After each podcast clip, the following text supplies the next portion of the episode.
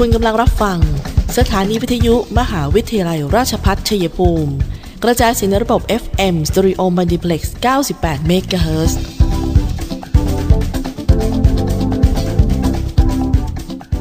ที่นี่ สถานีวิทยุกระจายเสียงเพื่อการศึกษา มหาวิทยาลัยราชพัฒชัยภูมิส่งกระจายเสียงในระบบ FM Stereo Multiplex ความถี่ 98 MHz จากนี้ไป อเชิญท่านติดตามรับฟังรายการ คุยกันบ่ายสองโมงดำเนินรายการโดยธนทรชัยวงศ์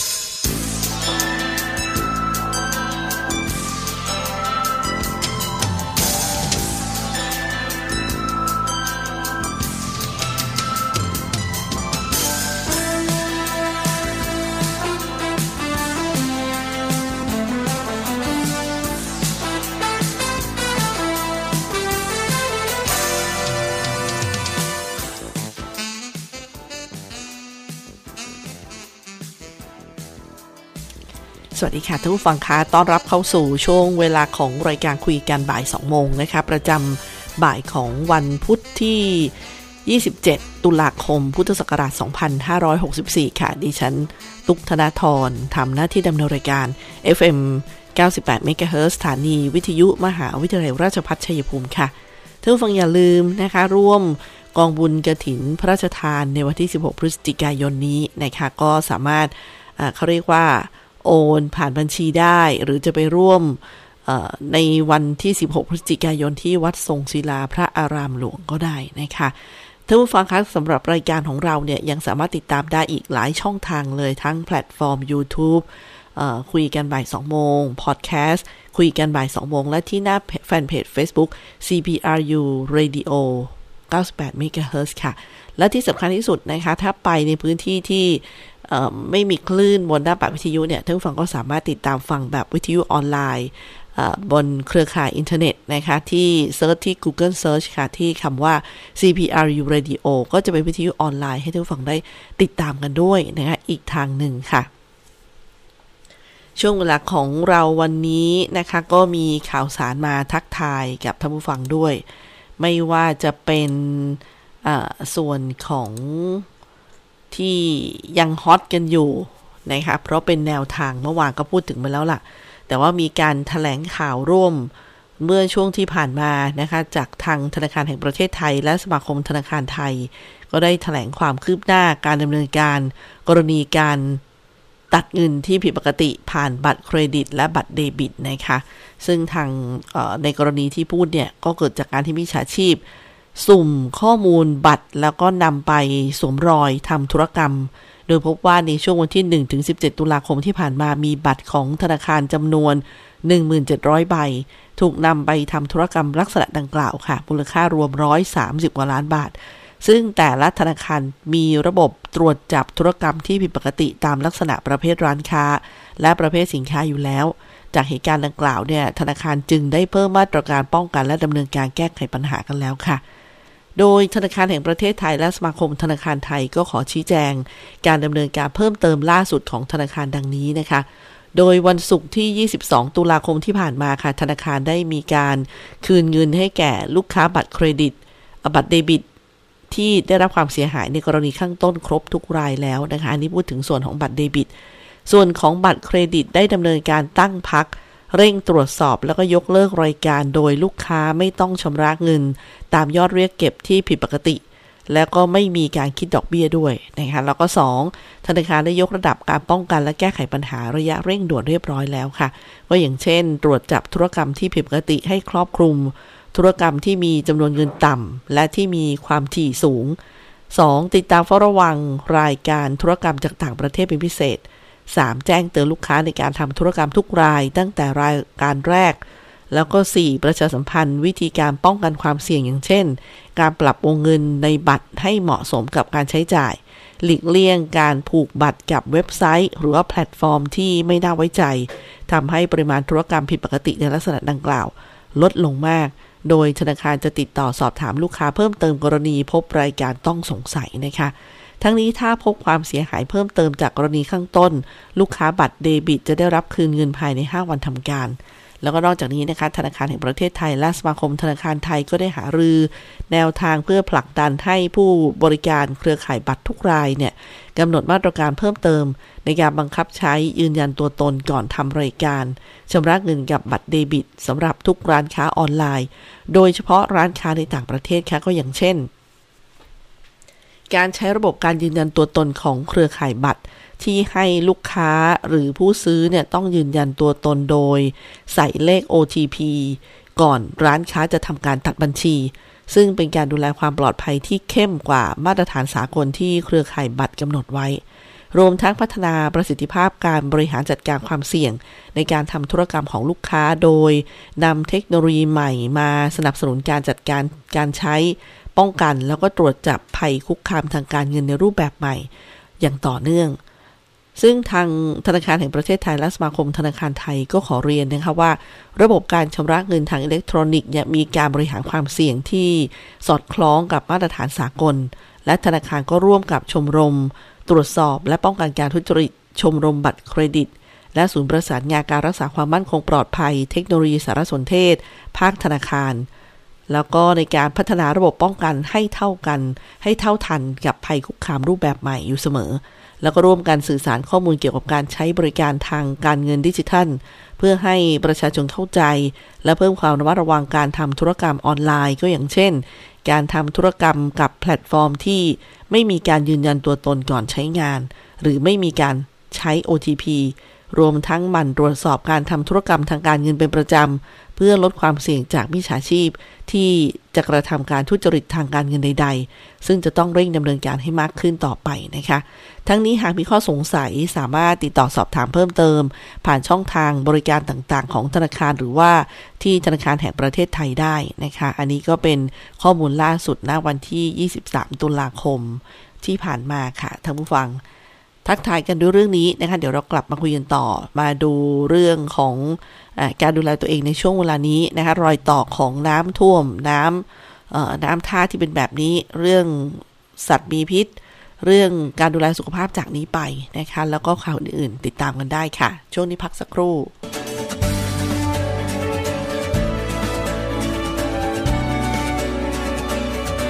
ในช่วงที่เราต้องต่อสู้กับวิกฤตโควิด -19 นี้ ผมขอฝากไปถึงพี่น้องประชาชนคนไทยทุกคน เมื่อวัคซีนมาถึงท่านแล้ว ร่วมมือกันไปฉีดวัคซีนกันนะครับ เพื่อตัวท่าน ครอบครัวท่าน คนที่ท่านรัก เพื่อสังคมและประเทศไทยของเรา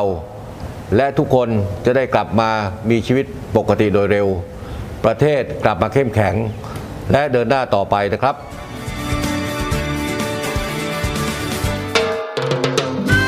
พระบาทสมเด็จพระวชิรเกล้าเจ้าอยู่หัว ทรงพระกรุณาโปรดเกล้าโปรดกระหม่อมพระราชทานผ้าพระกฐิน ประจำปี 2564 ให้แก่มหาวิทยาลัยราชพัฒชัยภูมิ เพื่อน้อมนำไปถวายพระสงฆ์จำพรรษา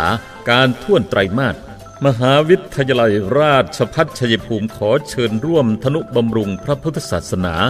ถวายผ้าพระกฐินพระราชทานประจำปี 2564 ณ วัดทรงศิลา พระอารามหลวง ตำบลในเมือง อำเภอเมืองชัยภูมิ จังหวัดชัยภูมิ วันอังคารที่ 16 พฤศจิกายน 2564 เวลา 10นาฬิกา30 นาทีเป็นต้นไป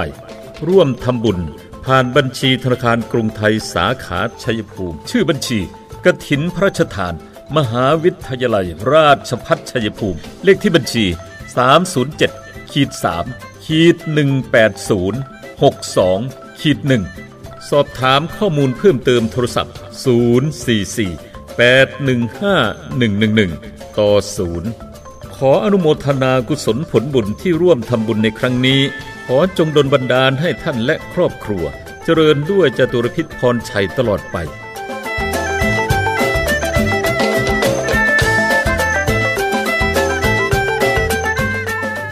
มหาวิทยาลัยราชภัฏชัยภูมิ เปิดรับสมัครนักศึกษาหลักสูตร วิศวกรรมศาสตร์ สาขาวิชาวิศวกรรมการผลิต โดยมุ่งเน้น ในการเพิ่มทักษะความรู้ด้านวิศวกรรมศาสตร์ ให้กับนักศึกษา ในระดับวิชาชีพชั้นสูง ทางด้านวิศวกรรมศาสตร์ ขยายโอกาสทางการศึกษา ด้านวิศวกรรมศาสตร์ ให้กับเยาวชนในท้องถิ่น และพื้นที่ใกล้เคียง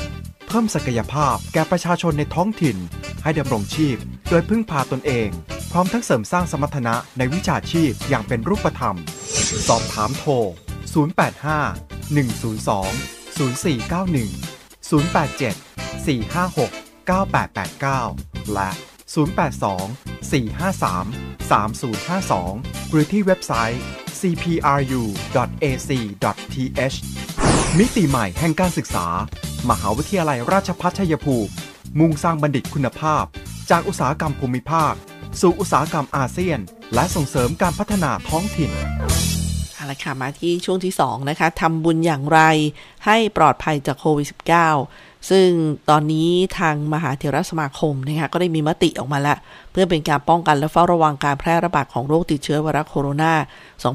2019 ทุกฟังก็อย่าเพิ่งเบื่อไปนะคะ เพราะว่าคลัสเตอร์แต่กลุ่มเวลามีงานแบบนี้ก็ถ้าเราไม่เข้มงวดหรือว่าไม่กดขันเนี่ยก็มีเหตุเกิดขึ้นได้เสมอนะคะ อย่างเมื่อวันก่อนก็เพิ่งที่ชาวโคราชนะคะใกล้ชิดกับบ้านเรานี้เองนะคะเขาบอกว่าทางตำรวจภูธรก็เจอเหมือนกันทำงานใกล้ชิดประชาชนนะคะ ปรากฏว่าตำรวจก็ต้องตรวจก็เจอนะคะเป็นคลัสเตอร์เลยเจอเจอแบบเขาเรียกเป็นกลุ่มก้อนเลย ทีนี้ก็ต้องดูกันต่อแล้วค่ะว่าใครเกี่ยวข้องกันบ้านฉะนั้นก็นะอย่าเพิ่งรำคาญกันในเรื่องของมติหรือว่าข้อปฏิบัติต่างๆ ขอให้เคร่งคัดเข้มเข้มงวด เพื่อความปลอดภัยของตัวท่านเองแล้วก็ทุกๆ คนด้วยนะคะ อย่างเช่นมติมหาเถรสมาคมที่ออกมา เพราะว่างานบุญกระถินช่วงนี้ก็จะอีกเยอะไปกันยาวละนะคะในช่วงฤดูกาลด้วย ก็เป็นการปฏิบัติตามข้อกำหนดของรัฐบาลด้วย แล้วก็ออกตามความในมาตรา 9 แห่งพระราชกำหนดบริหารราชการในสถานการณ์ฉุกเฉิน พุทธศักราช 2548 ในห่วงเวลาการจัดพิธีทอดกระถินประจำปี 2564 ระหว่างวันที่ 22 ตุลาคมถึง 19 พฤศจิกายน จึงเห็นควรกำหนดมาตรการให้ทุกวัดเนี่ยดำเนินการดังนี้ค่ะ 1. การจัดพิธีถวายผ้าพระกฐินพระราชทานให้เป็นไปตามที่กรมการศาสนากระทรวงวัฒนธรรมกำหนด 2. การจัดพิธีถวายผ้ากฐินพิธีราช ให้ปฏิบัติโดยอนุโลมตามมาตรการจัดพิธีถวายผ้าพระกฐิน พระราชทานประจำปี 2564 ดังนี้ ผู้เข้าร่วมพิธีจำกัดจำนวนผู้เข้าร่วม พื้นที่ควบคุมสูงสุดและเข้มงวดคือสีแดงเข้มนะคะ ไม่เกิน 25 คน พื้นที่ควบคุมสูงสุดคือสีแดงไม่เกิน 50 คน และพื้นที่ควบคุมคือสีส้มไม่เกิน 100 คน ทั้งนี้ให้เว้นระยะห่างประมาณ 1.5 ถึง 2 เมตร ต่อคนตามมาตรการของกระทรวงสาธารณสุข ผู้เข้าร่วมพิธีถวายผ้ากฐิน ต้องได้รับการฉีดวัคซีน 2 เข็ม หรืออย่างน้อย 1 เข็มแอสตราเซเนกาไฟเซอร์ หรือโมเดอร์นาจอร์นสันแอนด์จอร์นสันมาแล้วไม่น้อยกว่า 14 วัน แต่ผู้เข้าร่วมพิธีที่เดินทางข้ามเขตพื้นที่ ต้องมีใบรับรองการตรวจเชื้อโควิด -19 โดยมีระยะเวลาไม่เกิน 72 ชั่วโมง ต่อมานะคะเป็นข้อที่บอกว่าจำนวนพระสงฆ์ให้พิจารณาตามความเหมาะสม และให้เว้นระยะห่างประมาณ 1.5ถึง2เมตรต่อรูป และสวมหน้ากากอนามัยตลอดเวลาในขณะเข้าร่วมพิธี ขอความร่วมมืองดพิธีสมโพธิองค์กถิน และงดการตั้งขบวนอัญเชิญองค์กถิน กำหนดให้มีจุดตรวจคัดกรองผู้ร่วมพิธี จัดเตรียมเจลแอลกอฮอล์ตามจุดต่างๆ ในสถานที่จัดพิธี ให้ผู้เข้าร่วมพิธีสวมหน้ากากอนามัยตลอดเวลาขณะเข้าพิธี ให้ปฏิบัติตามมาตรการของกระทรวงสาธารณสุข และปฏิบัติตามประกาศหรือคำสั่งของจังหวัดอย่างเคร่งครัด ให้เจ้าคณะผู้ปกครอง ทุกระดับกำชับให้วัดในเขตการปกครอง ปฏิบัติตามมาตรการควบคุม และป้องกันการแพร่ระบาดของโรคติดเชื้อไวรัสโคโรนา 2019 ตามประกาศของรัฐบาล หรือข้อแนะนำของกระทรวงสาธารณสุข หรือตามมาตรการที่คณะกรรมการควบคุมโรคติดต่อจังหวัด ในเขตพื้นที่นั้นๆกำหนดอย่างเคร่งครัด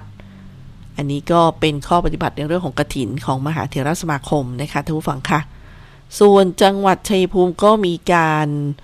ระดมเจ้าหน้าที่หลายฝ่ายค่ะ ออกตรวจสถานบริการตามมาตรการควบคุมป้องกันโควิด -19 ซึ่งเมื่อช่วงวันที่ 25 ตุลาคมที่ผ่านมานะคะด้านนายพรเทพ วัชกีกุลปลัดจังหวัดชัยภูมิค่ะ ก็เป็นประธานปล่อยชุดเจ้าหน้าที่จากหน่วยงานที่เกี่ยวข้องอย่างเช่น ฝ่ายปกครองตำรวจทหารสาธารณสุขสรรพสามิตท้องถิ่น เข้าตรวจแล้วก็ให้คำแนะนำแก่สถานบริการต่างๆ ในพื้นที่อำเภอเมืองชัยภูมิ แล้วก็ขอความร่วมมือกวดขันให้ปฏิบัติตาม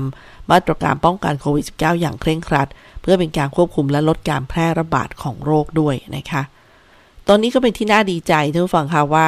เป็นเป็นโครงสร้างใหม่ที่รัฐบาลได้กระจายอำนาจให้ท้องถิ่น โอนอนามัย แล้วก็โรงโรงพยาบาลส่งเสริมสุขภาพตำบลเนี่ย ให้องค์การบริหารส่วนจังหวัดดูแล ตอบสนองด้านสุขภาพนะคะ ซึ่งอันนี้ก็รองโฆษกสประจำสำนักนายกรัฐมนตรี นางสาวไตรสุรี ไตรสรณกุลนะคะได้บอกเมื่อ วันที่ 19 ตุลาคมผ่านเว็บไซต์ราชกิจจานุเบกษาค่ะ ได้เผยแพร่ ประกาศคณะกรรมการการกระจายอำนาจ ให้แก่องค์กรปกครองส่วนท้องถิ่น เรื่อง หลักเกณฑ์และขั้นตอนการถ่ายโอน ภารกิจ สถานีอนามัยเฉลิมพระเกียรติ 60 พรรษานวมินทราราชินี และโรงพยาบาลส่งเสริมสุขภาพตำบล หรือรอพอสตอให้แก่องค์การบริหารส่วนจังหวัด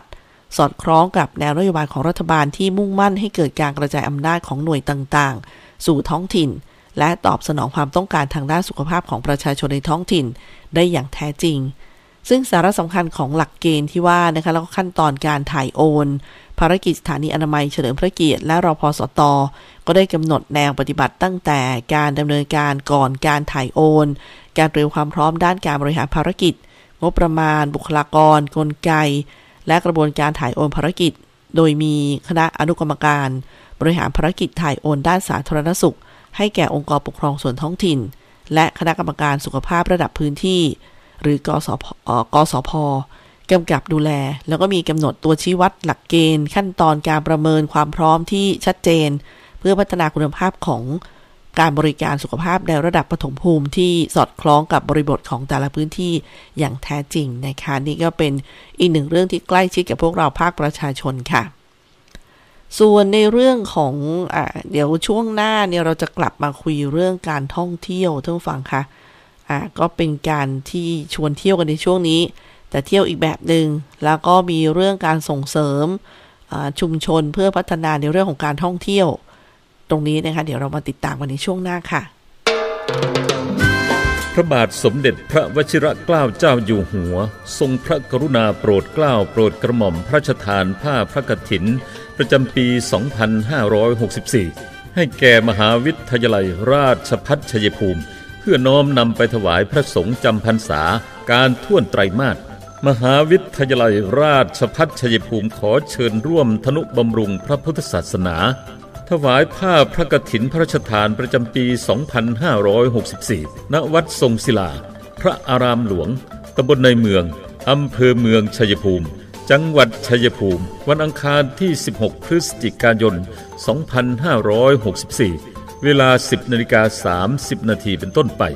ร่วมทำบุญผ่านบัญชีธนาคารกรุงไทยสาขาชัยภูมิ ชื่อบัญชีกถินพระราชทาน มหาวิทยาลัยราชพัฒชัยภูมิ เลขที่บัญชี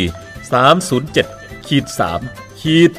180 62ขีด1สอบถามข้อมูลเพิ่มเติมโทรศัพท์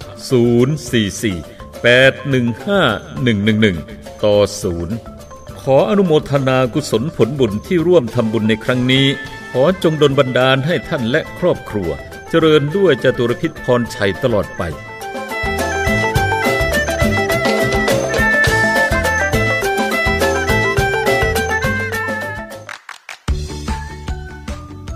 ราะเสียงของทุกคนคือพลังพัฒนาตำบลของพวกเรา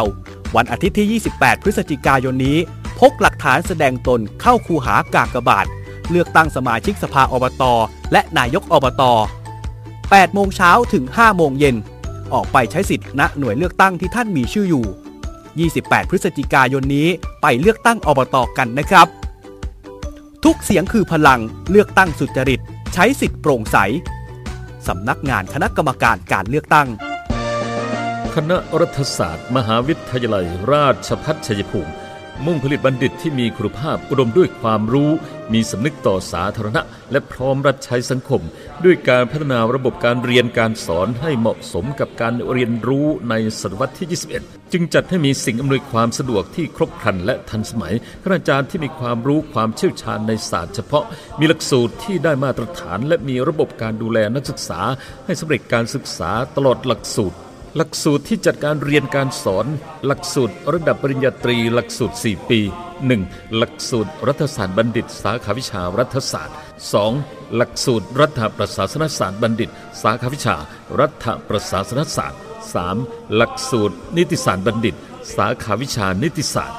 4. หลักสูตรศิลปศาสตร์บัณฑิต สาขาวิชา สหวิทยาการเพื่อการพัฒนาท้องถิ่น หลักสูตรระดับบัณฑิตศึกษา หลักสูตร 2 ปี 1. หลักสูตรรัฐประศาสนศาสตร์มหาบัณฑิต สาขาวิชา รัฐประศาสนศาสตร์ 2. หลักสูตรศิลปศาสตร์มหาบัณฑิต สาขาวิชา ยุทธศาสตร์การพัฒนา สิ่งสนับสนุนการศึกษาที่เหมาะสมกับการเรียนรู้ในศตวรรษที่ 21 1. ห้องเรียนคุณภาพ Smart Classroom ที่ทันสมัย เทียบเท่ามหาวิทยาลัยชั้นนำ 2. ห้องสมุดที่มีทรัพยากรสารสนเทศครบครัน 3. ห้องคอมพิวเตอร์สำหรับการสืบค้นและการศึกษาด้วยตนเอง 4. ระบบการให้คำปรึกษาระหว่างคณาจารย์และนักศึกษา 5. สโมสรนักศึกษาที่บริหารกิจกรรมสร้างสรรค์ และสร้างสัมพันธภาพอันดีระหว่างนักศึกษา เรียนรู้จากผู้เชี่ยวชาญ สั่งสมประสบการณ์ พร้อมทำงานได้จริง เวลาเรียน ภาคปกติ วันจันทร์ถึงวันศุกร์ภาคพิเศษ ภาคกสพช วันเสาร์และวันอาทิตย์ แนวทางการประกอบอาชีพ 1. ข้าราชการสังกัดกระทรวงกรมกองต่างๆ 2. ข้าราชการตุลาการ 3. ข้าราชการสังกัดท้องถิ่น 4. พนักงานรัฐวิสาหกิจ 5. พนักงานเอกชน 6. นักวิจัย นักวิชาการ อาจารย์มหาวิทยาลัย 7. ผู้ประกอบการอิสระ คณะรัฐศาสตร์ มหาวิทยาลัย ราชภัฏชัยภูมิ โทรศัพท์ 044 815 111 ต่อ 1300 หรือที่เว็บไซต์ cpru.ac.th ยิ่งวันยิ่งเกรงไกรราชพัฒชัยภู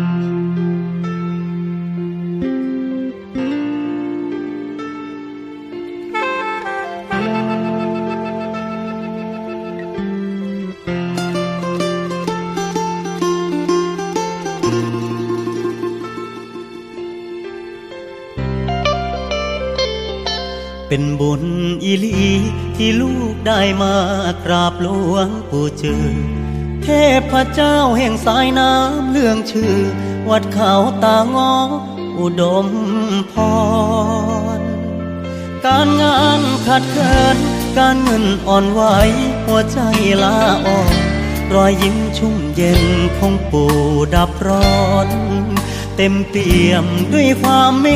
ตตา หนองบัวละเว เมืองชัยภูมิอุดมชุ่มช่ำหลวงปู่จือแผ่บารมีธรรม เป็นนักปฏิบัติและพัฒนา ผู้คนมากมาย มุ่งมากราบไหว้ด้วยแรงศรัทธา ได้ของดีได้ฟังธรรมะมาแล้วเย็นตาเย็นใจ น้อมกราบบูชา เรียนรุ่นเศรษฐีดวงดี ขอบารมีให้ลูกมีทุนมาสร้างบุญใหญ่สวมแหวนเศรษฐีชี้ทางรวย ขอผู้ช่วยให้รวยสมใจ ชีวิตติดขัดตรงไหน ขอให้ผ่านพ้นด้วยดี เป็นบุญอีหลียามดวงไม่ดีก็ไม่อดโซหลวงปู่จือผ่านทมุตโต มีจิตเมตตาเปี่ยมบารมี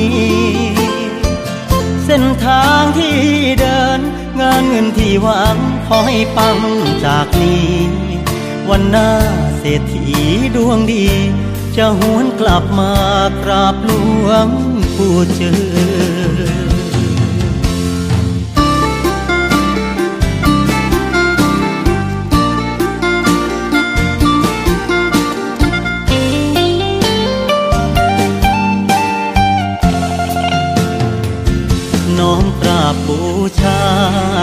เรียนรุ่นเศรษฐีดวงดี ขอบารมีให้ลูกมีทุนมาสร้างบุญใหญ่สวมแหวนเศรษฐีชี้ทางรวยขอผู้ช่วยให้รวยสมใจ ชีวิตติดขัดตรงไหน ขอให้ผ่านพ้นด้วยดี เป็นบุญอีลี ยามดวงไม่ดีก็ไม่อดโซหลวงปู่เจือผ่านทมุดโต มีจิตเมตตาเปี่ยมบารมี เส้นทางที่เดิน งานเงินที่หวังขอให้ปังจากนี้ วันหน้าเศรษฐีดวงดี จะหวนกลับมากราบหลวงปู่เจือวันหน้าเศรษฐีดวงดี จะหวนกลับมา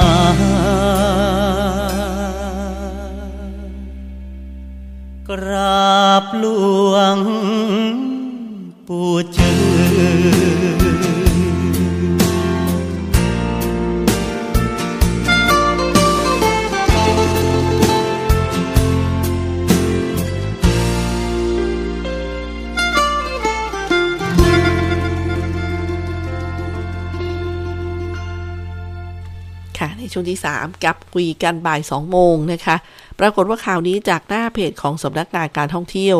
และกีฬาจังหวัดชัยภูมิค่ะ ที่พูดถึงเรื่องการขยายเวลาร่วมกิจกรรม ว่าถึงวันที่ 27 ตุลาคมแบบบอกเล่าให้ฟังตอนเนี้ยก็ยังเข้าไปคลิกไปดูนะคะว่าเอ๊ะสุดสัปดาห์หรือช่วงที่ผ่านมาไปเที่ยวที่ไหนบ้างนะคะเดี๋ยวมาดูกันสิว่ากิจกรรมที่คุณพอจะยังร่วมทันหรือเปล่า ก็มีเขาเรียกว่าระลึกความทรงจำเที่ยวชัยภูมินะคะ โดยการชวนแชร์ภาพแหล่งท่องเที่ยว ร้านอาหาร ร้านกาแฟ ร้านผ้าทอ ที่เคยไปให้มี 5 แห่งด้วยกันนะคะ ในจังหวัดชัยภูมิเนี่ย ถ้าคุณแชร์ได้ 5 แห่งเนี่ย คุณจะได้รับของที่ระลึกเที่ยวชัยภูมิส่งฟรีถึงบ้านเลยนะคะ ซึ่งขั้นตอนการร่วมกิจกรรมเนี่ยเขาก็บอกว่า ให้แชร์ภาพแหล่งท่องเที่ยวในจังหวัดชัยภูมิที่เคยไป 5 แห่งผ่าน Facebook พร้อมติดแฮชแท็ก เที่ยวชัยภูมิแฮชแท็กชัยภูมิเที่ยวไม่ซ้ำหน้านะคะสองอันเนี้ยแล้วก็นำมาแชร์ในเพจเที่ยวชัยภูมิค่ะนะอันนี้ขั้นตอนนะคะแล้วก็โดยกดไลค์เพจเที่ยวชัยภูมิด้วยนะนะคะก็ไปที่ facebook.com/ เที่ยวชัยภูมิ t i e w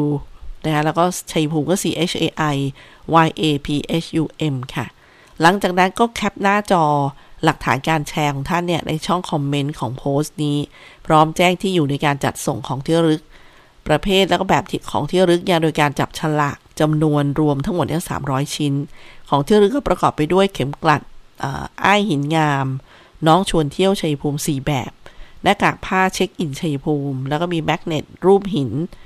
ลานหินงามที่อุทยานแห่งชาติป่าหินงาม 8 แบบด้วยกันนะคะ หมดเขตวันนี้ค่ะ แต่ดิฉันเอามาเล่าเพราะว่าวัน ออนไลน์เนี่ยคือถ้าต้องฟังฟังอยู่ตอนนี้ มีเวลาทำก็นะคะมีสิทธิ์เข้ารับรางวัลเหมือนกันนะคะเพราะก็ใช้ทางแพลตฟอร์มออนไลน์นั่นแหละนะคะที่ Facebook ก็ออกภาพที่ท่านไปเที่ยวมาเนี่ยทั้งที่สถานที่ท่องเที่ยวแล้วก็จุดที่ไปแวะทานแวะเที่ยวเนี่ยนะคะเอามาแชร์ให้ได้ 5 ภาพ กรมการท่องเที่ยวค่ะ เรื่องของการท่องเที่ยวต่ออีกนิดหนึ่งนะคะ ได้เชิญชวน ร่วมส่งผลงานเข้าประกวดกิจกรรม การส่งเสริมชุมชนท่องเที่ยวในรูปแบบ Smart Tourism จริงเงินรางวัลรวมกว่า 9 0 0 0 0 0 บาทนะไม่ผิดนะคะ9 0 0 0 0 0 บาท พร้อมโลกเกียรติยศและประกาศนียบัตรค่ะ ซึ่งรายละเอียดก็มีว่า 1. การประกวดเส้นทาง ด้วยกิจกรรมท่องเที่ยวมุมมองใหม่ 2564 ผู้สมัครต้องมีอายุ 15 ปีขึ้นไปและมีสัญชาติไทย เลือกพื้นที่จัดทำโครงการหนึ่งเส้นทางเพื่อออกแบบเส้นทางด้วยกิจกรรมท่องเที่ยวภายใต้แนวคิดที่กำหนดนะคะก็คือเส้นทางนี้นะคะก็คือระบุชื่อเส้นทาง กิจกรรม กลุ่มเป้าหมายที่พักร้านอาหารแหล่งท่องเที่ยวชุมชน และกิจกรรมของชุมชนในเส้นทางนี้ สามารถใช้อัตลักษณ์ทางวัฒนธรรมลักษณะเฉพาะทางภูมิศาสตร์ ธรรมชาติและสิ่งแวดล้อมของพื้นที่เป้าหมายมาใช้ สร้างสารรค์ผลงานให้มีความโดดเด่น พร้อมนำเสนอกิจกรรมเพื่อใช้ในการพัฒนาโอกาส และศักยภาพด้านการท่องเที่ยว ให้กับพื้นที่เป้าหมาย 2. สองนะคะเป็นการประกวดนวัตกรรมเพื่อการท่องเที่ยวโดยชุมชนค่ะ เมื่อกี้นี่เป็นเรื่องของเส้นทางการท่องเที่ยว อันนี้เป็นการประกวดนวัตกรรมเพื่อท่องเที่ยวโดยชุมชน ผู้สมัครต้องสมัครในนาม กลุ่มท่องเที่ยวชุมชน โดยมีโอกาสที่จะได้รับการรับรองจากผู้นำชุมชน และนำเสนอในนามกลุ่มท่องเที่ยวชุมชนค่ะ ผู้เข้าประกวดสามารถนำเสนอผลงานนวัตกรรมในการจัดทำโครงการได้หนึ่งผลงานเท่านั้น ต้องนำเสนอแนวคิดทางนวัตกรรมเชิงนโยบาย และการบริหารนวัตกรรมสิ่งประดิษฐ์ หรือผลิตภัณฑ์ นวัตกรรมกระบวนการจัดการ การบริการ งานบริการ ให้สอดคล้องกับแหล่งท่องเที่ยวชุมชนค่ะ แล้วก็ต้องเป็นผลงานนวัตกรรมที่สามารถปฏิบัติได้จริง โดยที่ต้องระบุถึงที่มาของนวัตกรรม รายละเอียด วิธีการดำเนินงาน งบประมาณ พร้อมรายละเอียดอื่น ๆ ที่สอดคล้องและประโยชน์ ต่อการขับเคลื่อนการท่องเที่ยวชุมชน การมีส่วนร่วมของสมาชิกในชุมชน และประโยชน์ที่เกิดขึ้นกับการท่องเที่ยวในชุมชนโดยละเอียดนะคะสมัครได้แล้ววันนี้ค่ะ จนถึง 15 พฤศจิกายน 2564 คือมันจะมีชุมชนที่ดำเนินการนะคะเขาเรียกว่าอบรมเรียนรู้ทำจริง หรือกำลังจะเริ่มเนี่ยก็จะมีไอเดียเหล่านี้อยู่แล้ว อันนี้เพียงเพียงเวทีหนึ่งที่คุณจะสามารถนำเสนอไอเดียของท่านนะคะ เข้าร่วมสนุกได้ แล้วก็เป็นงานเป็นการด้วยนะไม่ใช่ร่วมสนุกเฉยๆ สมัครได้ถึงวันที่ 15 พฤศจิกายนค่ะ สามารถดาวน์โหลดใบสมัครได้ที่ Facebook Facebook Fanpage อ่า Smart Tourism DOT นะคะ Smart Tourism DOT หรือสอบถามรายละเอียดเพิ่มเติมได้ที่ฝ่ายประชาสัมพันธ์โครงการค่ะที่ 02 618 7781ถึง4 02 618 7781ถึง4นะคะ อันนี้ก็เป็นอีกหนึ่งเรื่องค่ะ ส่วนเรื่องงานบุญกระถินเนี่ยท่านฟังเดี๋ยวจะมี เดี๋ยวตบท้ายในช่วงนี้นิดนึงนะคะ ก่อนจะพักเนี่ยก็คือ พูดถึงบุญกระถินหน่อย เพราะว่าช่วงนี้หนาแน่นมากนะคะ คนไม่เครียดบ้าง อยากได้บุญมาช่วยเสริม บุญบารมีสร้างความสุขทางใจ ความอิ่มเอม แล้วก็ทำนุบำรุงศาสนาเนี่ยก็เป็นสิ่งที่เราทำกันอยู่นะคะ ทีนี้เขาบอกระวังนะคะไปให้ถึงกระถินงานบุญใหญ่ หลังออกพรรษานี่เป็นคำเตือนที่ประมาณว่าเตือนการเเดินทางต้องมีสติตลอดเวลานะคะ พอหลังออกพรรษาก็เป็นเทศกาลกฐิน ซึ่งถือว่าเป็นงานบุญใหญ่ของพุทธศาสนิกชน จึงมีการเดินทางเป็นหมู่คณะเนี่ยจำนวนมาก ปีนี้บ้านเราก็ยังไม่หมดหน้าฝนเลย โอกาสเกิดอุบัติเหตุจึงค่อนข้างสูง การเดินทางต้องใช้ความระมัดระวังเป็นพิเศษนะคะ วันนี้เราก็เลยมาแนะแปะเคล็ดลับง่ายๆ เพื่อการขับขี่ที่ปลอดภัยของทุกคนค่ะหนึ่งนะคะตรวจสอบสภาพรถให้พร้อมก่อนการขับขี่ เติมน้ำมันให้เพียงพอ 2. ศึกษาเส้นทางที่จะไป รวมทั้งสภาพอากาศเพื่อจะได้เตรียมตัวให้พร้อม 3. ทั้งคนขับและผู้โดยสารไม่ควรดื่มของมึนเมา หรือใช้สารเสพติด เพื่อให้มีสติตลอดเวลา 4. หากเดินทางไกลควรมีคนขับอย่างน้อย 2 คน เพื่อสลับกันทำหน้าที่ แต่ถ้าต้องขับคนเดียว หากเกิดอาการอ่อนเพลีย หรือเหนื่อย ควรหาที่หยุดพัก 5. ไม่ขับเร็ว ไม่ฝ่าไฟแดง เปิดไฟเลี้ยวทุกครั้ง ปฏิบัติตามกฎจราจรอย่างเคร่งครัด 6. ไม่เปิดเพลงในรถเสียงดังเกินไป เพื่อจะได้ยินเสียงเตือนจากภายนอก หมั่นคอยสังเกตรอบข้าง เพื่อเออเผื่อมีเหตุฉุกเฉินจะได้เตรียมตัวรับมือได้ทัน 7. ในกรณีเช่ารถควรมีการตรวจสอบทั้งรถเส้นทางและคนขับรถ ก่อนออกเดินทางเพื่อความปลอดภัยของทุกคน 8. ในช่วงสถานการณ์โควิด -19 ยังระบาด ควรสวมแมสล้างมือบ่อยๆ และหลีกเลี่ยงการเดินทางเป็นหมู่คณะที่มีคนจำนวนมาก นี่เป็นเพียงการเตรียมตัวเบื้องต้นเท่านั้น หากรถทุกคันปฏิบัติตามกฎจราจรอย่างเคร่งครัด ความสูญเสียก็คงไม่บังเกิด ขอให้ทุกท่านนะคะปลอดภัยก็เป็นข้อมูลจากสสส และสำนักงานเครือข่ายลดอุบัติเหตุนะคะที่ฝากข้อมูลดีๆมาค่ะ พักกันสักครู่เดี๋ยวมาช่วงหน้ามีเรื่องสุขภาพอนามัยต่างๆเนี่ยมาฝากกันนะคะ พระบาทสมเด็จพระวชิรเกล้าเจ้าอยู่หัว ทรงพระกรุณาโปรดเกล้าโปรดกระหม่อมพระราชทานผ้าพระกฐิน ประจำปี 2564 ให้แก่มหาวิทยาลัยราชพัฒชัยภูมิ เพื่อน้อมนำไปถวายพระสงฆ์จำพรรษาการท่วนไตรมาส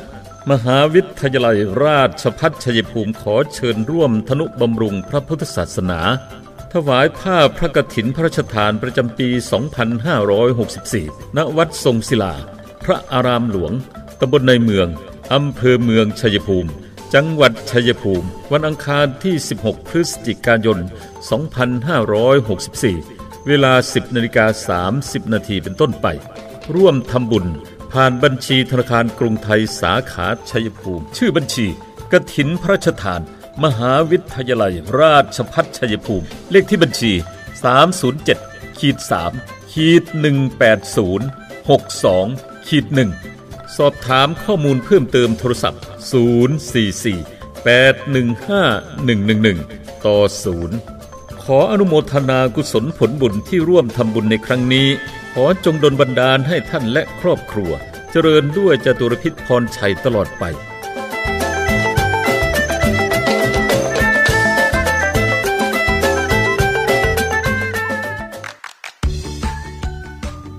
เพราะเสียงของทุกคนคือพลังพัฒนาตำบลของพวกเรา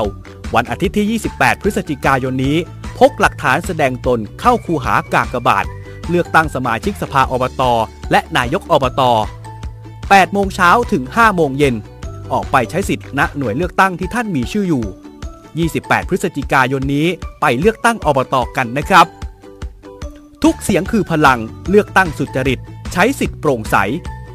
สำนักงานคณะกรรมการการเลือกตั้ง เปิดรับสมัครแล้ว โรงเรียนสาธิตมหาวิทยาลัยราชพัฒชัยภูมิแผนกประถมศึกษา รับป .1 อายุ 5 ปี 6 เดือนขึ้นไป รับป .2 อายุ 6 ปี 6 เดือนขึ้นไป และจบการศึกษาระดับป .1 แล้ว จัดการเรียนการสอนด้วยระบบการเรียน 3 ภาษา ภาษาอังกฤษ ภาษาไทย ภาษาจีน เรียนภาษาอังกฤษกับครูชาวต่างชาติเจ้าของภาษา ใช้ภาษาอังกฤษเป็นสื่อการสอนทุกรายวิชา ยกเว้นภาษาไทย และสังคมศึกษา ระบบพี่เลี้ยงหนึ่งต่อหนึ่งเรียนกีฬากอล์ฟติดต่อสอบถามได้ที่ โรงเรียนสาธิตมหาวิทยาลัย ราชพัฒชัยภูมิ แผนกประถมศึกษา โทรศัพท์ 093 561 1465 086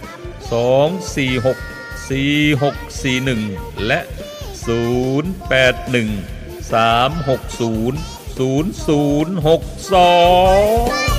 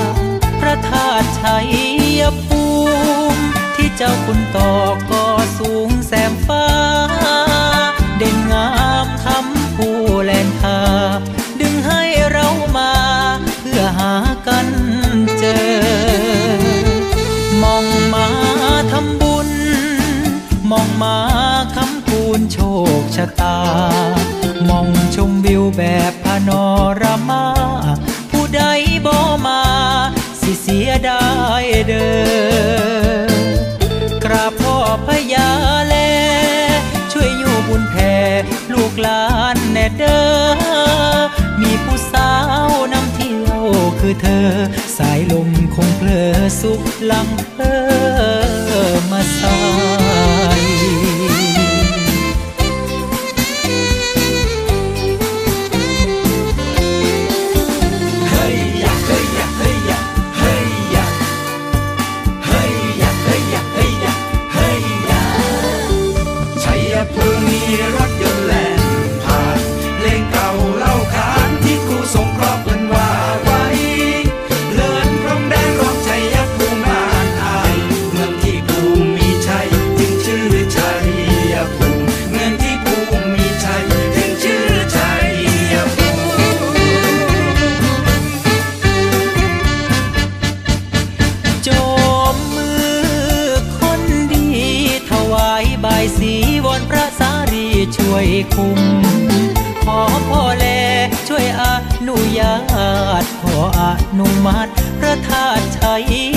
ภู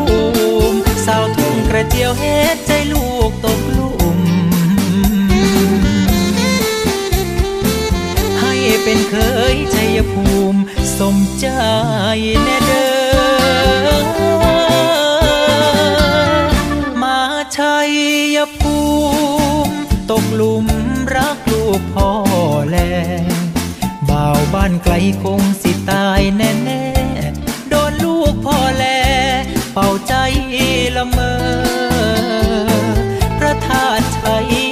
ภูมิ ขอจงมาคุมหากลูกแน่เด้อพ่อมองเศร้าเมื่อย เมื่อหาเจ้าเจอ อย่าให้หนาวใจเด้อ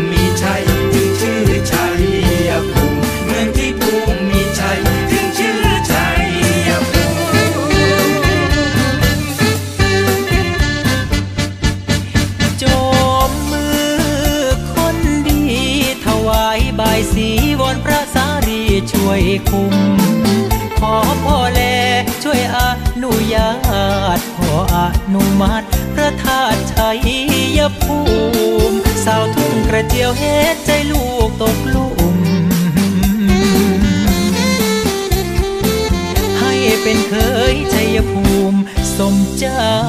แน่เด้อมาชัยภูมิ ตกหลุมรักลูกพ่อแล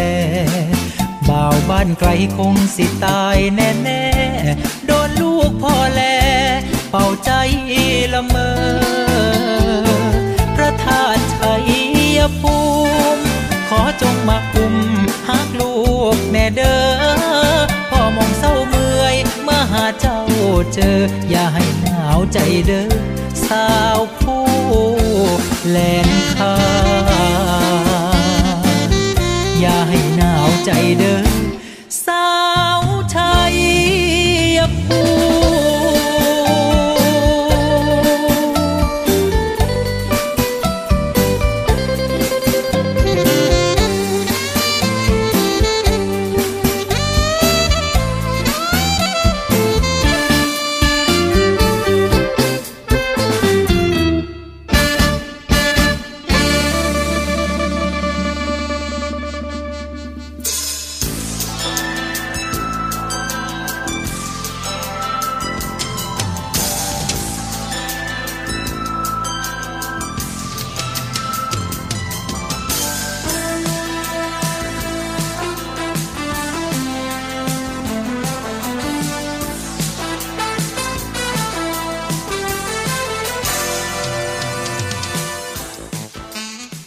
างมาถึงช่วงท้ายรายการของคุยกันบ่าย2โมงวันนี้นะคะ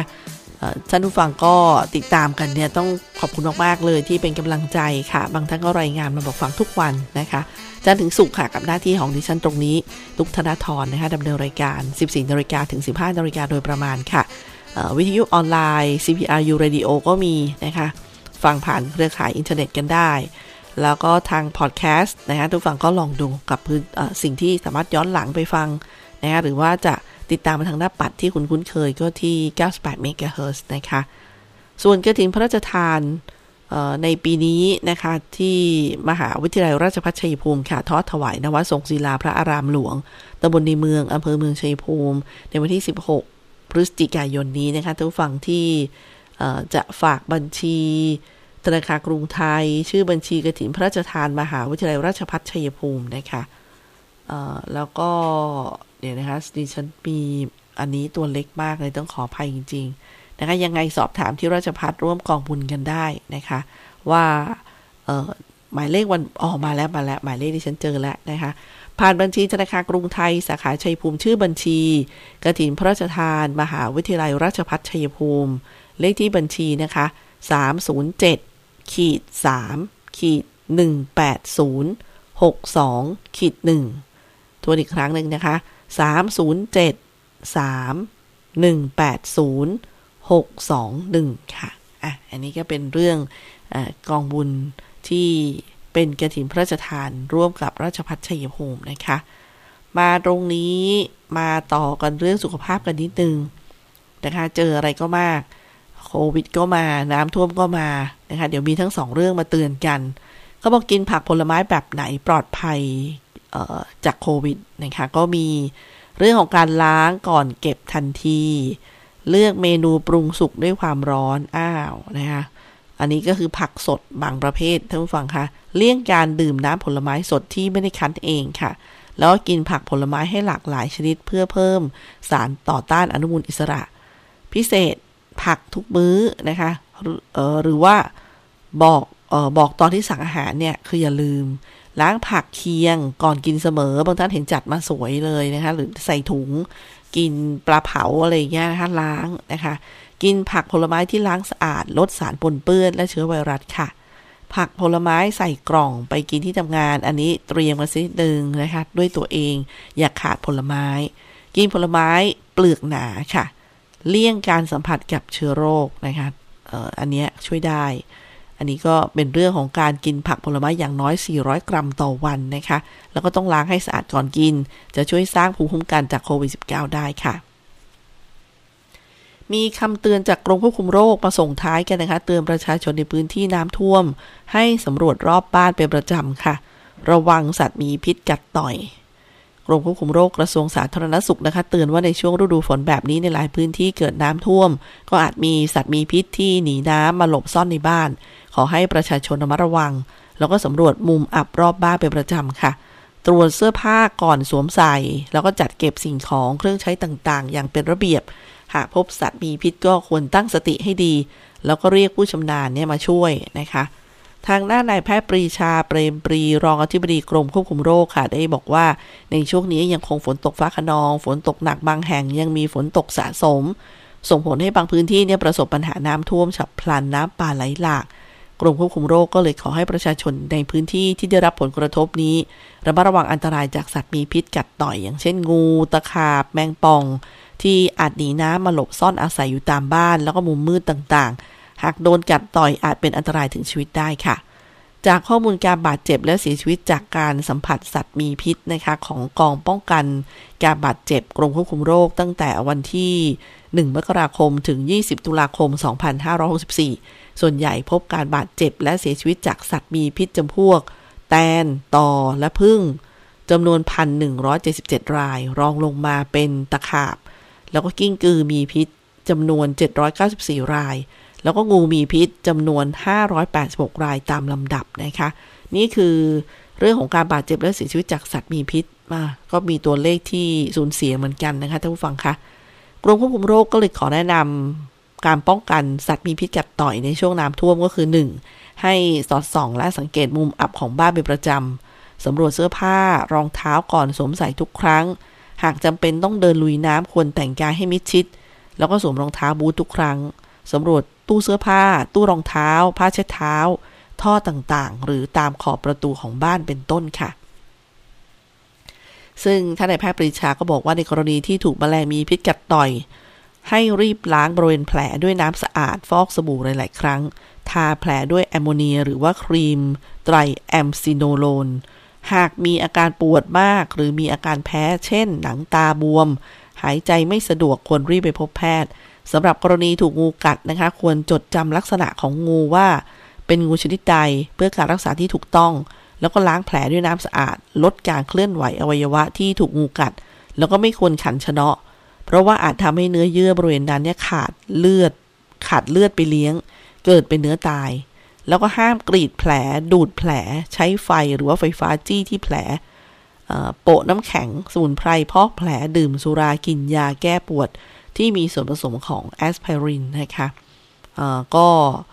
ให้รีบนำส่งสถานพยาบาลที่ใกล้ที่สุดโดยเร็วสอบถามข้อมูลเพิ่มเติมจากกองป้องกันการบาดเจ็บ กรมควบคุมโรคได้ที่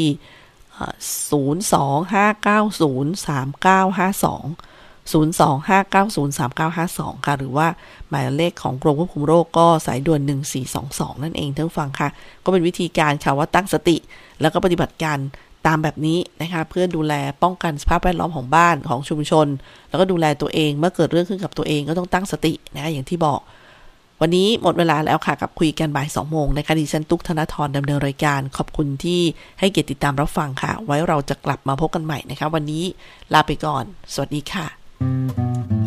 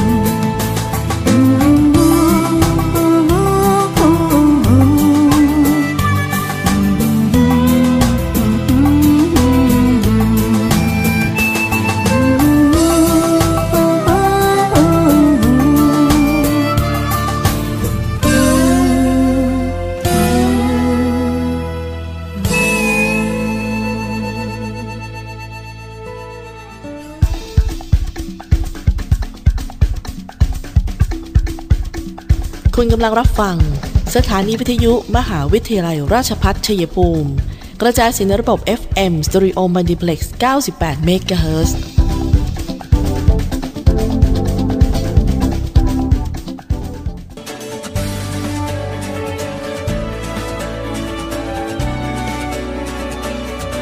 ในช่วงที่เราต้องต่อสู้กับวิกฤตโควิด -19 นี้ ผมขอฝากไปถึงพี่น้องประชาชนคนไทยทุกคน เมื่อวัคซีนมาถึงท่านแล้ว ร่วมมือกันไปฉีดวัคซีนกันนะครับ เพื่อตัวท่าน ครอบครัวท่าน คนที่ท่านรัก เพื่อสังคมและประเทศไทยของเรา และทุกคนจะได้กลับมามีชีวิตปกติโดยเร็ว ประเทศกลับมาเข้มแข็ง และเดินหน้าต่อไปนะครับ